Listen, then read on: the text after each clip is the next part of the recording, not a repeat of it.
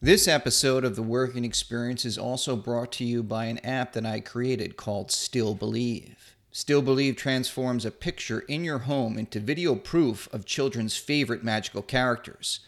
With the app, parents can catch the magic of the tooth fairy leaving money under their child's pillow or Santa delivering presents on Christmas Eve in their home. You download the app, take a picture, and we create the magic we utilize feature film visual effects artists to transform your picture into your still believe video to amaze your children. You can tell your kids that you have a special app that can detect and capture the Tooth Fairy and Santa and then present them with the video proof in the morning. The look on their faces is priceless. Your Still Believe video is created in minutes and you can then save it to your phone and share it on social media. The app is free to download and also has in app purchases. So for $3, you can catch the Tooth Fairy in your home. The Still Believe app is available for the iPhone on the App Store and Android on Google Play. Our aim is to bring joy and wonder into the hearts of children around the world. Check it out at stillbelieve.co, and that's S T I L L B E L I E V E dot C O. The Still Believe app was created by my digital media agency, One Circle Media. One Circle creates content that builds networks and audiences across multiple platforms, servicing networks, studios, brands, and Fortune 500 clients. Check out our work at onecircledigital.com and onecirclebrand.com.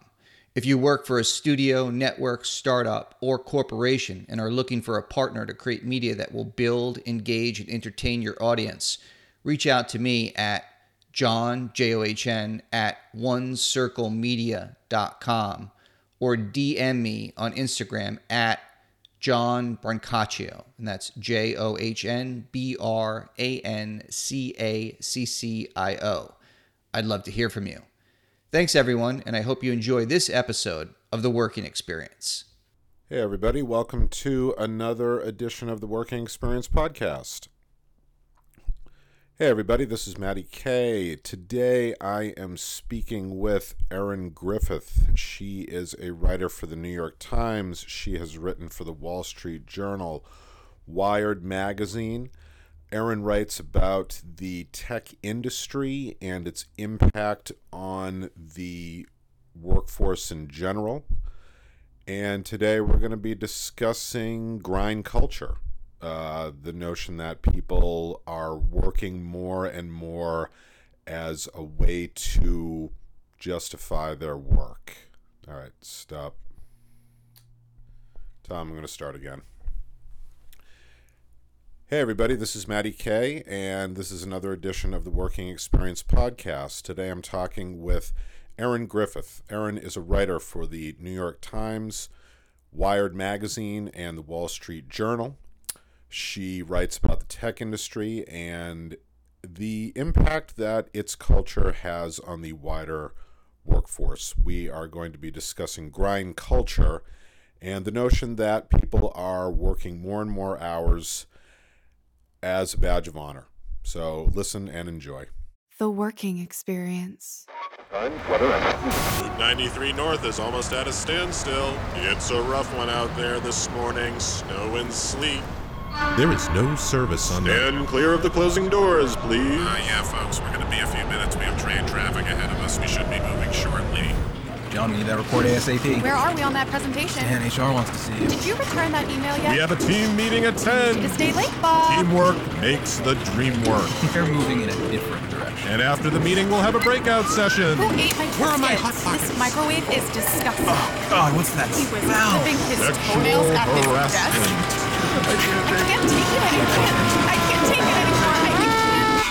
Hey, everybody. Uh, this is Matt, and this is another edition of the Working Experience podcast. And today we are speaking with Erin Griffith. And uh, Erin, uh, her article, she wrote an article about uh, why young people are pretending to like work so much, like why people are really getting into this grind culture. That was one uh, one thing that caught my eye, and also the uh, toil glamour. I thought was also a pretty indicative, uh, you know, phrase to sort of. Uh, what I came up with was like fetishizing work, like that it was all about work. That if you were working hard, you're supposed to work harder. Uh, you talked about the the cucumber in the in the water at WeWork. Is that right? Yes. And uh, is that a real thing? Is it is that an actual thing that you saw? Uh, I personally did not see it. I in the article, if you're at, I embedded a tweet of a person who posted a picture of it, and all the WeWorks have fruit water, and they all, uh, some some of them have carved different motivational sayings into the cucumbers floating in the fruit, and the one that I had uh, noted in my story, which I embedded the tweet with the picture of it in the story, the cucumbers say, "Don't stop when you're tired. Stop when you're done." Right, right, and uh, that's all part of the grind culture. That you're you're supposed to be working more. You're supposed to be working harder. You're supposed to be. Uh, the another thing that caught my eye was the ROI, the return on investment. That um, everything you're supposed to be doing is, or everything you do is supposed to have something to do with uh, with what your business is all about. Mm-hmm. Yeah, um, it it just sort of seems nonstop, you know. So uh, I just wanted to get to you a little bit about, um, you know, what you do, what you write about, who you write for, uh, how you got drawn to writing about, you know, business culture in general. Sure. So I'm a correspondent at the New York Times, uh, based in San Francisco. I joined about six months ago from Wired Magazine, uh, where I was for uh, not quite a year. Um, and before that, I spent a number of years at Fortune Magazine writing about uh, technology, um, startups, venture capital, Facebook, Google, Twitter, um, pretty much all any and all forms of technology, self-driving cars. I wrote about it at Fortune, so I've been covering that uh, the, the tech industry for a while, and sometimes that includes, um, you know, noticing the absurdities of business culture, particularly startup culture, um, as it expands more broadly into mainstream business culture. So you see uh, startup business culture as uh, sort of separate or kind of its own ethos? Yeah, I mean, I, so I, I started writing about startups, I guess, in maybe 2011, 2012, and um, it, was not that long after the movie social, The Social Network came out, and um, um, the TV show uh, I think was uh, becoming sort of popular around that time, and you know, TechCrunch disrupt and uh, its tech conference were sort of um, had had hit like a, a new point in pop culture it seems like where um, a lot of people were looking at the tech industry as a uh, as a bright spot uh, coming out of the financial crisis when we had the created these Wall Street villains, um, and uh, we could look at pl- something like Twitter and see the role that it played in the Arab Spring and think, oh my God, this is this is like exciting and cool, and this is something that people want to be a part of. And oh, by the way, it's making people extremely rich too, um, and so that sort of entire phenomenon has taken a lot of interesting forms over the years. But one of the things that I've paid close attention to is the way that the broader business world is reacting to technological disruption. And um, a lot of that uh, winds up being this cosmetic imitation of, of tech culture um, where businesses uh, know that they have to be innovative. They know they have to uh, keep up with the times. They know they have to avoid being disrupted by an up and comer and so one of the ways that they do that is by just kind of imitating um, the surface level things that they see tech companies doing. Like they see, you know, Google has an open office plan with free lunch and, um, you know, uh, beanbag chairs, and so they decide, okay, well, let's let's have an open office plan with free lunch and beanbag chairs um, and maybe that will make us more innovative and so a lot of the aspects of tech culture some of which are cliches or or even punchlines have um, you know influ- have have i guess what's the right word have um, seeped into mainstream business culture and, and kind of uh, become adopted as almost best practices. And that includes um, this sort of culture of overwork and of, of loving it and projecting the image of loving it.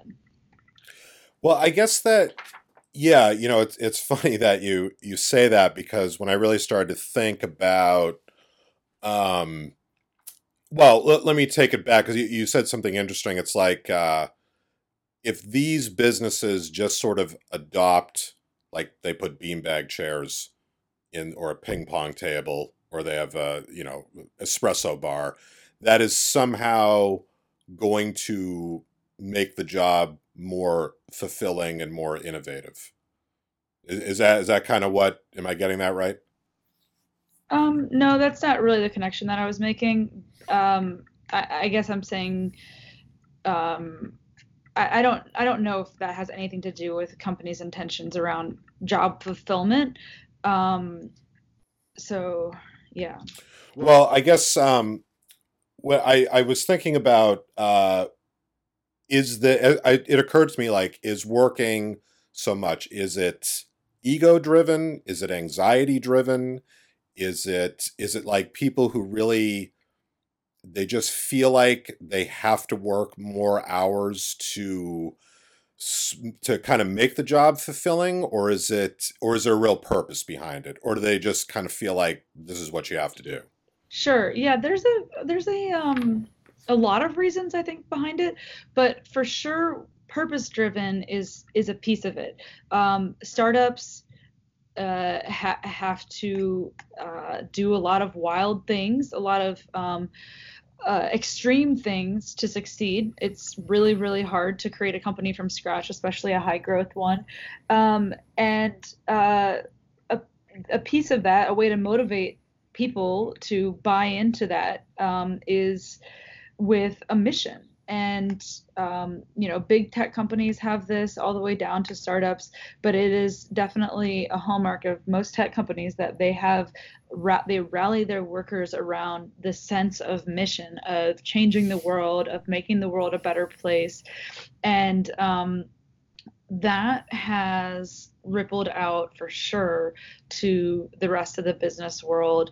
And it it takes kind of a hilarious form sometimes. I mean it gets made fun of a lot. It was a huge punchline in the hbo show silicon valley but that has not stopped companies from from doing it. Um, I mean, this idea of, of making the world a better place is a huge, uh, is an, is a good way to motivate people who are, you know, typing code or building products that are essentially, you know, advertising technology or, you know, like a smart toothbrush or it doesn't really matter what it is. If you can uh, attach this sense of mission and of, of, you know, work contribute to something meaningful, it certainly helps motivate people to pour their heart and soul into something versus just do a nine to five kind of like okay i'm clocking out and i'm not thinking about this again until uh, monday morning. Um, so for sure the the idea of this mission driven thing is is used by tech companies but you know increasingly lots of different companies well, I think that's what I meant. Maybe maybe fulfilling was the wrong word, but it was sort of to be like we're going to give meaning to this job that you you would not really find meaningful. Like it's not, you know, curing a disease or something like that. Like as you said, you're writing code to yeah. you know or or the smart toothbrush or the smart refrigerator. So it's sort of like if we adopt all these things, then we can sort of maybe Jedi mind trick people into thinking they're really doing something important when maybe it's not. Uh, yeah, I mean, not so to denigrate, like you know. T- no, no, no. Companies do interesting things, but it it reaches a level of absurdity, which is yes. what I've noticed at a lot of places. Where okay, sure, like you're your on-demand like food delivery company is making is bringing convenience to people's lives for for a small cost but like is it changing the world? Is it truly you know eh, no let's not. And Yeah, so And, and you can take that to to further and further extremes when you see increasingly silly or you know possibly unnecessary startups pitching their businesses as as a world changing.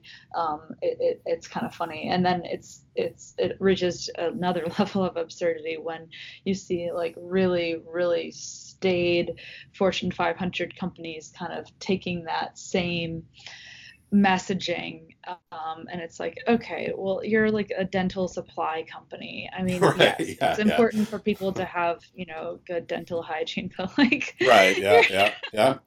Yeah no i i i hear what you're saying. It, it kind of it suddenly reminded me of uh I, i've never really worked in an office but i i work in education. Uh but um it reminds me of like wacky tie wednesday of the 90s hawaiian shirt friday and it was all just to kind of mask this like you know but that was that was very obvious and this is uh uh, like when you get into the the we live and the the we grow and are those real things Yes, uh, They really WeWork, exist. WeWork, which is a um, nearly forty billion dollar valuation um, office subletter company. i You know they- them They, they yeah own building. Yeah, just for your listeners. Um, Yeah, yeah, I'm- yeah. I, I, they own buildings all over the world, and they basically chop them up into little pieces and sublet them to um, small businesses, and then they also work with they're working with large businesses now. But they have recently rebranded themselves to the We Company to better describe or to, to better encompass all of their businesses that are going that they're going into, which includes We Grow, which is a WeWork branded school for budding entrepreneurs starting at the age of I don't, I don't know I think like three, as well as uh, We Live, which is this kind of idea that they've had for a number of years, but it hasn't really expanded beyond a, a couple locations. Um, but it's essentially like shared housing. So, um, you know, and they have a gym called Rise by We. Um, they have partnerships with some food providers. So essentially, there, there's a world, it's almost a little dystopian if you think about it, where every single thing that you do in your life, um, from the, you know, where your kids go to school, where you work out, where you sleep at night, where you work all day, could be uh, WeWork or We Company branded uh, experience, um, which is kind of a little weird. weird creepy yeah yeah. The You we can- You grow. can take your own, draw your own conclusions from that. yeah yeah. No no judgment of course uh but we grow. Three years old they're teaching kids to be entrepreneurs That's, I, I haven't actually done a ton of um, reporting on that. Just basic, just my reading on what um, what they've announced on it. So I, I don't have I don't have the full latest details on what that is. But from what I understand, the idea is yeah for um, kids, uh, teaching them. I mean, they're the founders of WeWork come from uh, sort of non-traditional backgrounds. Um, I think two of them grew up on a sort of commune situation, so they believe in this like communal living, and so that's kind of their their way of putting that out into the world at, at all levels. Yeah, and um, it reminds me we we read an article. Uh, we talked about an article about Facebook, and um, it was sort of like the dirty laundry of Facebook. It was people talking about the culture there, and it's you know very very competitive, and it was s- um, ex-employees talking about how evaluations were used to kind of pit each other against one another like employees would evaluate each other and you wouldn't really know who had said what about you. And uh, the work culture you know you're supposed to be working 60 70 hours a week. You're also supposed to be posting on facebook how great it is to work at facebook. So it was this very circular you know and then it occurred to me and i thought about this with um, marissa mayer who wrote uh, or marissa meyer who wrote the, the memo that came about working 130 hours a week and you know i and to get and and you said this a few minutes ago. Like, what are you actually doing? Like, I don't know. Like, my a family member of mine had laser eye surgery a couple of weeks ago. Uh, she's older, and her vision was kind of getting bad, and now it, it took twelve minutes, and she was so happy with the result. Like, wow, I can see now. Like she could, she was having trouble reading Mhm. and all this and that. And um and she said 30 years ago, you got older, your eyesight went, and that was it. I mean, you know. So that really, whoever developed that technology, I mean, that has really changed people's lives, literally. I mean, that that is, and to me, you don't have to sell that. You know, you, people who work in that industry who do that work, this like Yahoo, Facebook, these startups, it feels like they have to sell it, you know, to make it meaningful. They have to like convince people that it's meaningful. And because I guess inherently it serves, as you said, a small purpose, but it's not like some life changing thing, you know? Mhm. So that that's just like when, when I was thinking about um, working at Yahoo and like what is actually going on for 130 hours, and I really wonder like how productive is anybody after a certain period of time, you know? Mhm.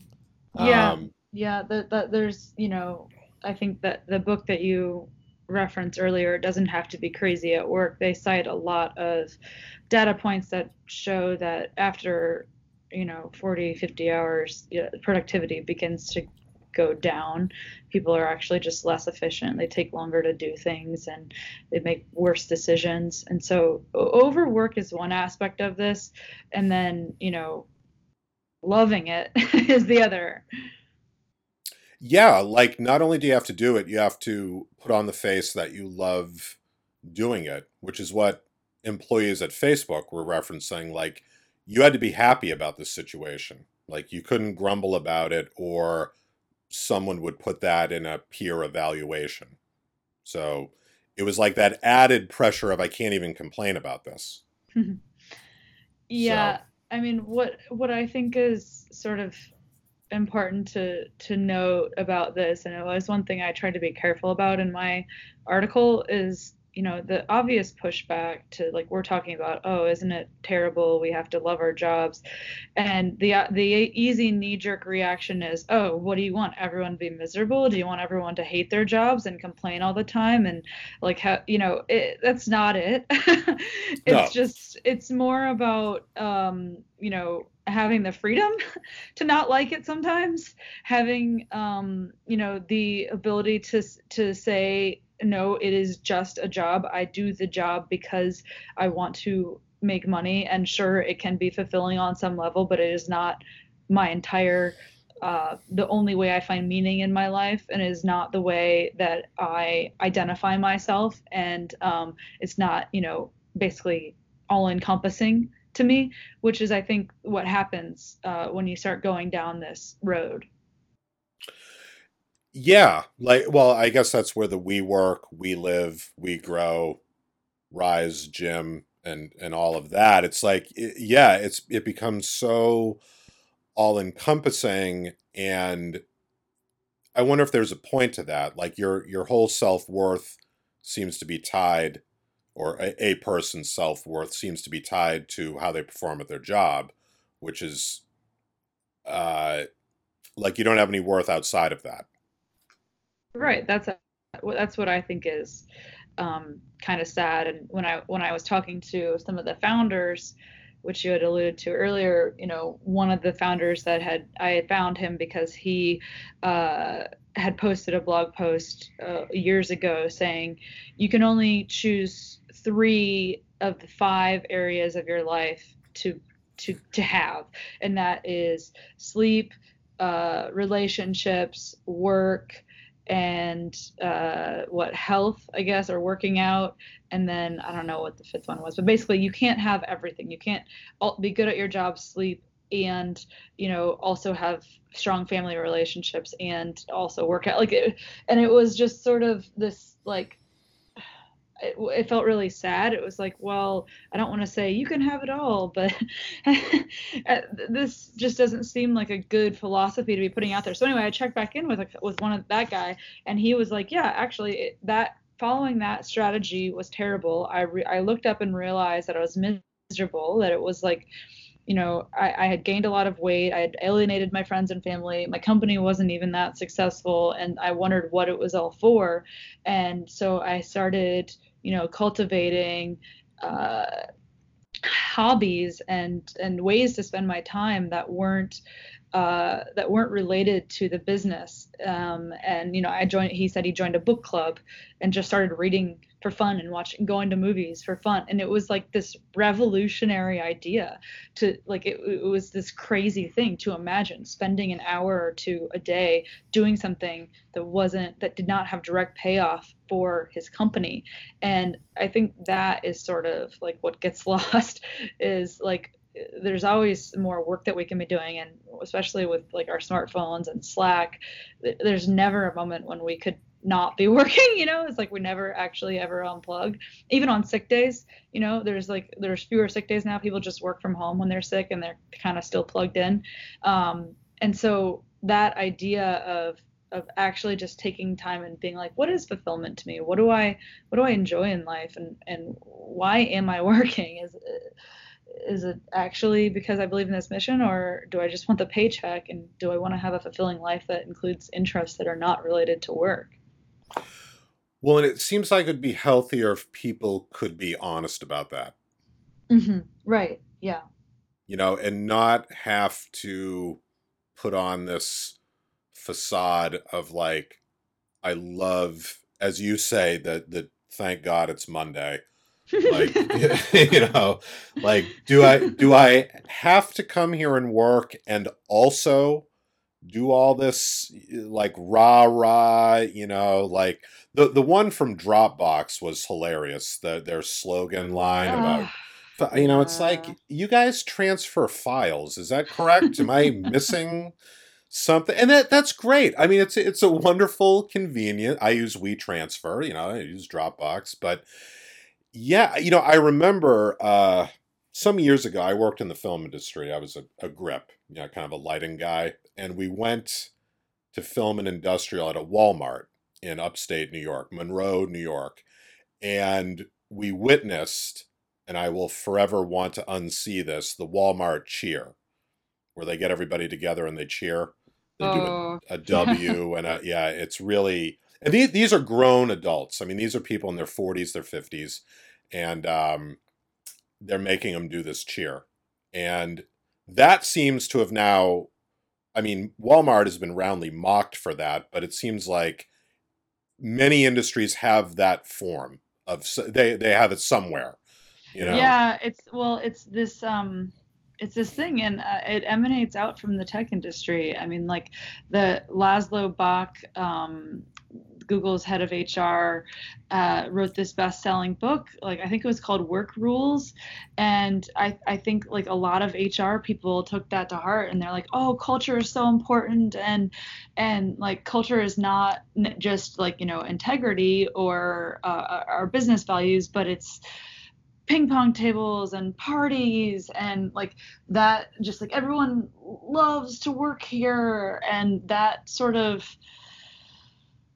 there are companies that have good cultures like that that probably did do something to foster them, but it probably also came naturally. Um, and, I think this this desire to manufacture that, it's like yeah, it just becomes so absurd that it's laughable, and it's especially when big companies like Walmart do it. You're just like, be who you are. Like they're just can't like, I just stock the shelves and you know have some dignity and go home at the end of the day? Yeah, sure. I, there's some study that some consultant at McKinsey or somewhere like you know pushes around that's like when people are happy they do this and it's like well just pay them more. yeah, Money you know makes people happy. right. I I also feel like that that is some of the like inherent dishonesty of this like all right, you need to like pay like in your I mean, tech- article. Tech, tech companies pay their workers plenty. They don't pay the Sure. contract the outside contractors who do the things like serve them serve the free meals and things like that. Those those people I, I don't think are, are given the same treatment, but they pay their their you know coders and their worker bees and salespeople very well. Um, so that's not necessarily an issue um, in that But the- but they still feel the need to talk about work culture and I, I mean, because I guess even after a while of you know big paycheck, I mean, you know, if you're working twelve hours a day at a job that you don't really like, I mean, money's nice, but you know, I don't know. You do hear about people saying, I mean, my my uh, business partner who we do the podcast, he worked at Morgan Stanley about twenty years ago and he la- he worked in the investment banking, you know, beat out uh, thousands of people to get that job, and he lasted See, there five. is an industry that does not pretend to be anything other than what it is. you know, Uh, it's, it's just about money. It's just yeah, right. Yeah, yeah, yeah. They don't. They're not trying to like sell the world on this idea that they're that they're making their world a better place. What you mean? You don't? You think companies don't do that? Uh, not in banking. No, banks. Oh, banking, banking. No, no, right. Investment banking. Well, that's what he said was kind of refreshing about it. They don't do any of this stuff. They don't care about the work culture. If you're miserable, good, you know, fine. And we don't care what you are like personally. You can be a reprehensible human being. If you made us $500 million last year, you're golden. You're you're wonderful. So there is a certain like refreshing taking out the middleman, you know, just of course on the other side, I said, what if one of your sons was sick and you said, you know, listen, I can't be in for the next three days. He's going to be in the hospital. And he said you would be fired. I mean, there's just no bones about that. If you're not, you know, my kid is sick is not an excuse. So, um, yeah, you know, talking about Elon Musk a little bit, I found this quote from him uh, quite interesting. Nobody ever changed the world in 40 hours a week, on 40 hours a week.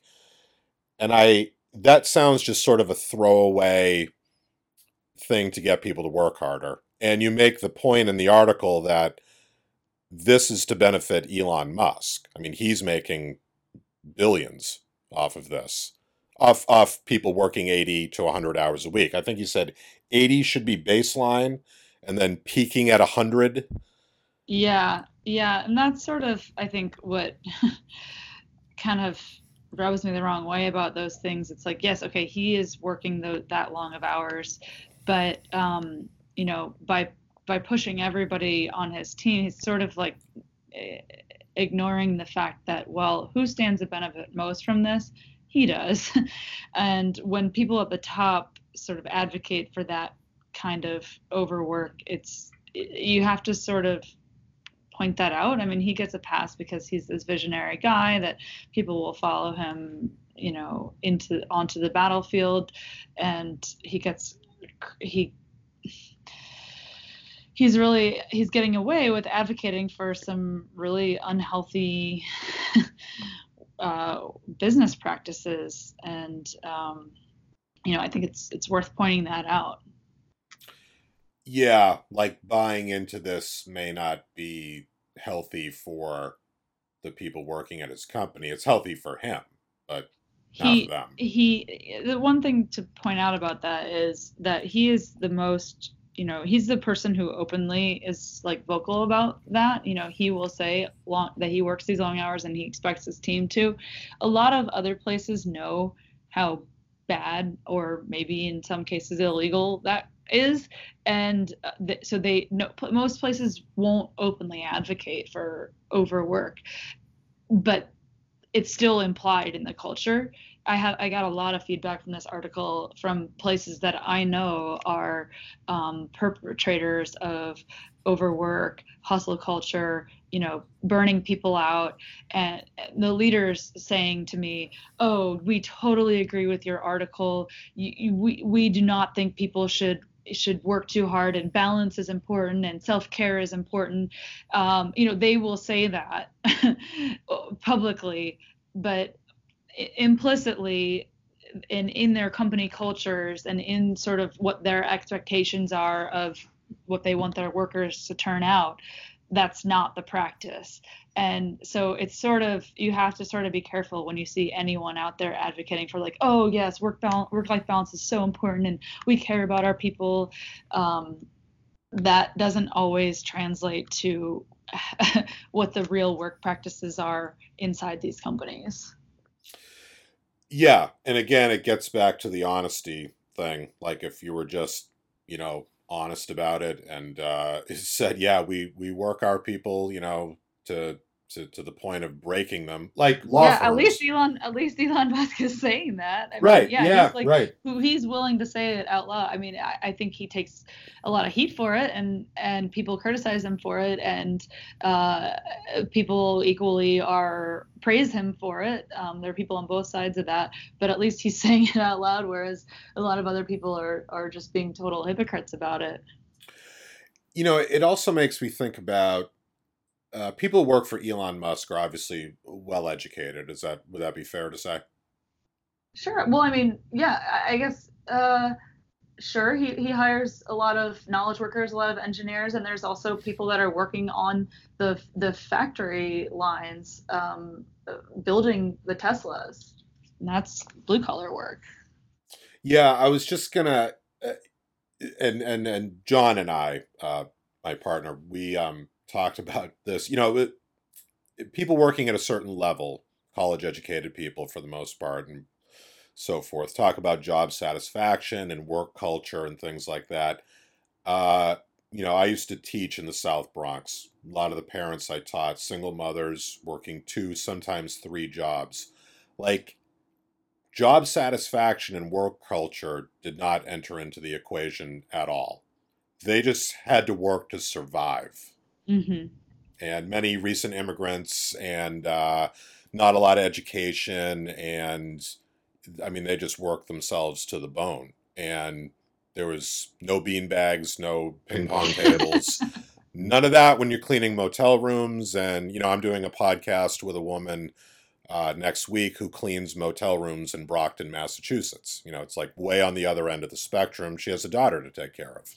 hmm So it's just the contrast has always struck me between the two because I certainly come from the former. You know, I, I have a master's degree and all of that, but you know, I do try to remember that there are people. That, I mean, these issues don't even arise; they're not even part of their thought process because they can't be. So I don't know. I don't know. I just like there are the Elon Musks and working 80 hours a week, and there are people who are working 60, 70 hours a week, you know, minimum wage or less, who are just trying to put food on the table. hmm So, um, I had another point I was thinking about. Oh, yeah, I was what how much and something you said uh brought this up with the way executives talk about it in public. Like, you know, my father was a lawyer who had a, a practice here in town and he would have various people work for him. And his philosophy was always like, look, if if you want to leave at three o'clock in the afternoon, I don't care. If you want to come in at noon and work till nine, whatever, as long as you got the job done, like that's what I need you to do. So I'm kind of wondering how much of this is sort of about control, like that these executives really just want kind of your your mind, body, and soul, and it's not really about what you produce.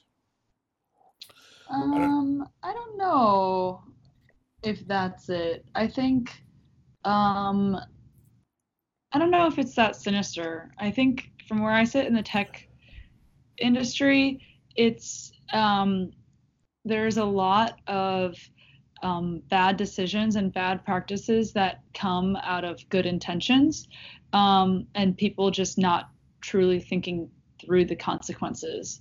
Um, you know, like the reason that a lot of small startups don't have, uh, you know, like uh, paid leave for new parents is because they only hire young people and haven't had anyone on staff yet that uh, has been become a parent yet, and they haven't thought about the consequences of not having an HR department early in their in their development as they begin to grow. And so and then you you realize that problem once someone has to point it out. And so i think that's just one example of like a lot of the ways that like big problems have come from the tech industry when people haven't just haven't thought through the consequences of of their actions and and generally have the best intentions but um, watch things kind of go sideways.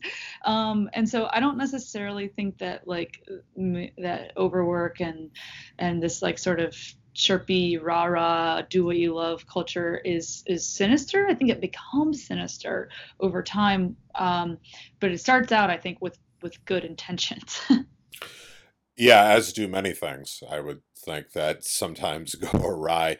I guess, yeah, maybe not so sinister, but it's like they want your commitment. I, I guess maybe Yeah. is, and if you're not committed, if you, you know, have other things in your life uh, that you want to do or have to do, um, it's sort of. I, I remember doing a, a podcast about these um, work events that offices, companies would sort of coerce their employees into like the 5k run on Saturday oh god.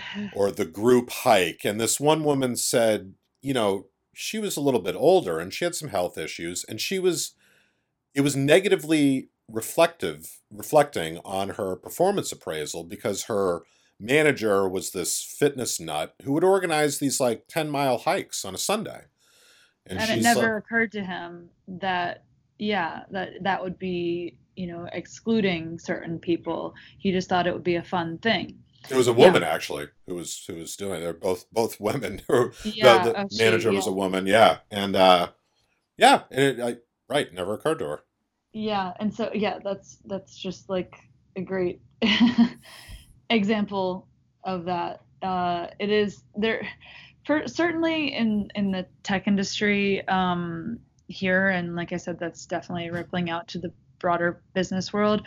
Um there is like a kind of a collapsing of personal and private lives. Um there's no real distinction. Your work friends are your are your friends. And the tech industry is just like you know in the air. You can feel it. You can absorb it by osmosis just by being on the streets of san francisco or palo alto. And so there there there's no feeling that things need to be separate or that you need to have a personal life it's like your work is your life. And so that eh, that culture i i don't like.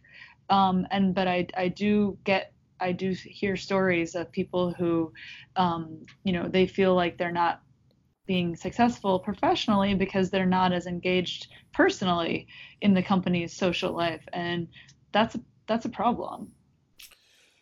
Yeah, I mean, I don't have that culture at where I teach at all. I mean, I don't, you know, I I like my coworkers. We're friendly with each other, but I never see them outside of, you know, school or anything like that. I mean, we don't. I I mean, it rarely something will come up, but it's certainly you know not. Well, one school where I taught, they were they were going to give everybody Fitbits, and they wanted to like have contests about people's fitness and whatnot, and there was some real pushback on that. It was like, look, this is none of your business. Like, my fitness regime is not up for public consumption, so Mhm. uh, there's been a bit of pushback. But so I just wanted to um, know a little bit about like how you and you, you referenced it somewhat as we were talking, but how do you come to a story like I, I read some of um, or I read your article about like unicorns, the uh, the startups. And or or a story like this, like how to d- does that come to you reaching out to people? Do you hear about things and think, oh, I maybe I want to explore that, or how does that process work for you? Uh, for finding stories, um, I Yeah, mean, finding stories of what you're interested in, or you know, writing about. I uh, I just am meeting with people constantly. I'm reading constantly. I'm on Twitter constantly. I'm out in the world uh, that I'm reporting on, trying to, um, you know, identify patterns and trends that I think are interesting or weird or more often absurd, um, because there are so many absurdities in the in the tech and startup world. Um, and it is a little bit of a bubble, and so they don't often acknowledge the absurdities. Um, and uh, so yeah, that's that's basically it. It's if I see themes that are coming up over and over in certain conversations, or if I see something that seems to go against the grain of of um, of the conventional wisdom in the startup world, um, I'm always, you know, kind of attracted to that and, and interested in, in exploring it. And uh, from there, I start talking to my editors about it and try to convince them to let me spend time on it. And so, would you start reaching out to people in uh, that realm or the issue that you're pointing at and say, like, hey, tell me about this? Or, like, if you were uh, writing about young people pretending to like work like did you reach out to people and say like hey what do you think about this or uh, for this for this story i um, you know i had i've been covering WeWork for a pretty long time and i've always sort of taken any opportunity i can to to poke a little fun at their their culture which i have always you know viewed as as a little bit over the top and silly with this whole like hustling thing. However, they're also extremely successful. Um, so it's clearly working and you know having conversations with people who who who can also see both of those things who also you know and talking to them uh, has kind of helped me crystallize my ideas on it and then i in this particular instance, you know, I knew I wanted to talk to uh, people who were um, promoting these ideas. And um, like the person from 1:37 p.m., which is a startup uh, kind of an entrepreneurship site, and I knew I wanted to talk to uh, people like the authors of uh, it doesn't have to be crazy at work because they had written a whole book on kind of a tangential theme. And i knew i wanted to talk to um, academics who had studied the history of labor and uh, and like labor propaganda because I just I, I made this kind of connection to Soviet era work propaganda, which I just thought was so fascinating, and so I wanted to learn more about it. So I reached out to some academics who um, who were kind of well versed in mercantilism and uh, and and also Soviet uh, work propaganda. And so, you know, I just wanted to get a wide variety of uh, opinions. And then I had seen, you know, when Elon Musk was tweeting that there was this movement in the UK called the Four Hour Work Week that was responding vigorously to it. And so I wanted to talk to them as well. Um, and then I just kind of went went fishing around for some entrepreneurs and hustle influencers that maybe um, you know, I wanted to understand this mentality and why people felt this way and whether or not it worked for them. And so I, I tried to find a variety of people who had been online promoting it um, to, to speak to them and get their perspective.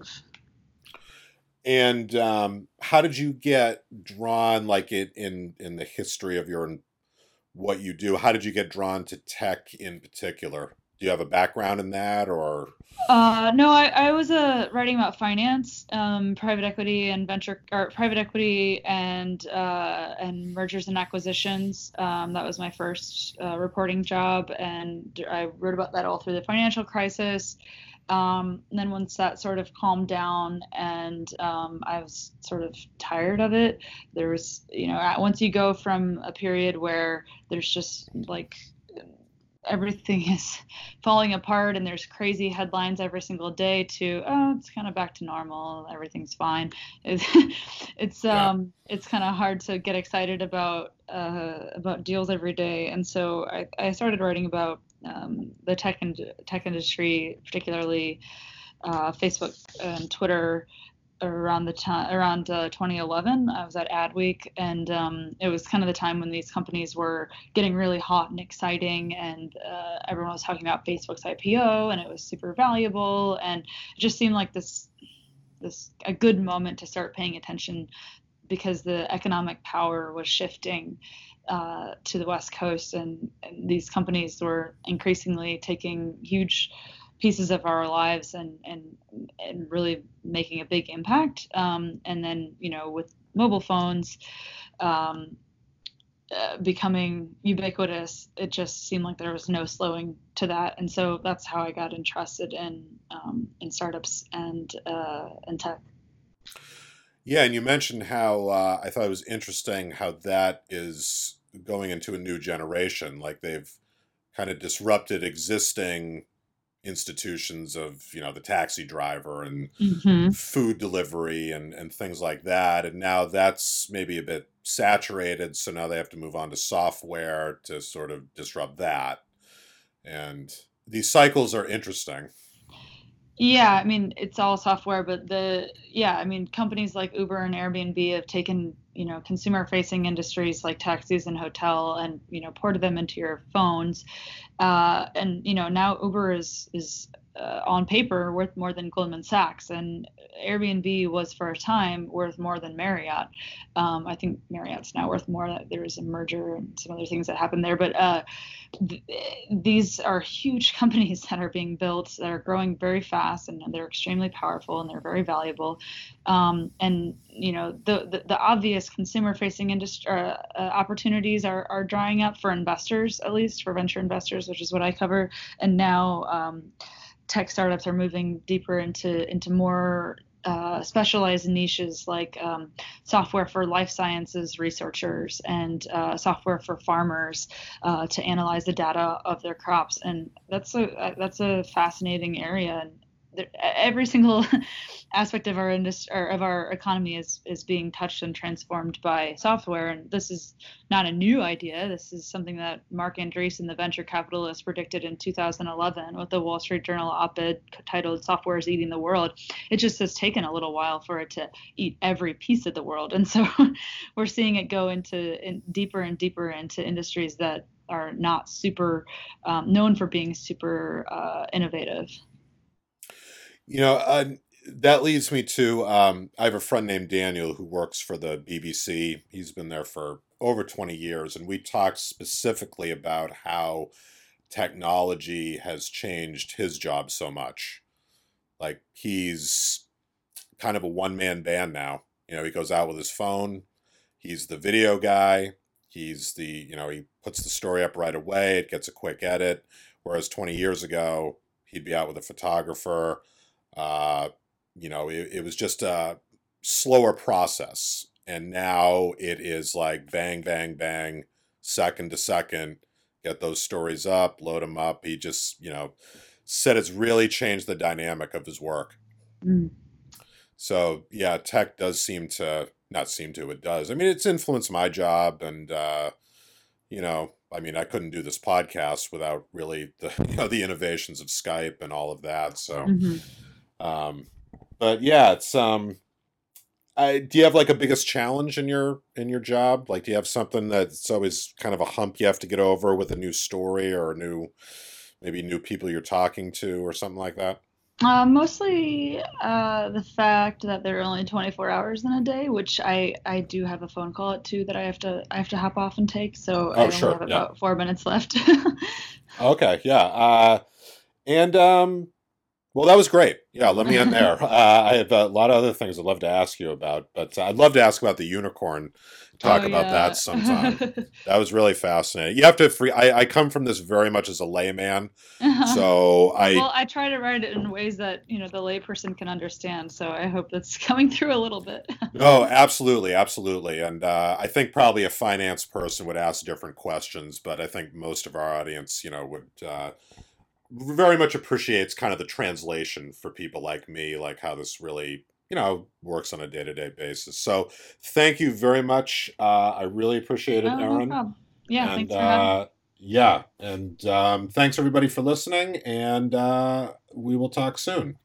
Thank you, everyone, for listening to this episode of The Working Experience. We'd like to thank our sponsors, One Circle Media and the Still Believe app, the only app that delivers video proof of the Tooth Fairy and Santa by simply taking a picture. Download the app at stillbelieve.co today and amaze your kids.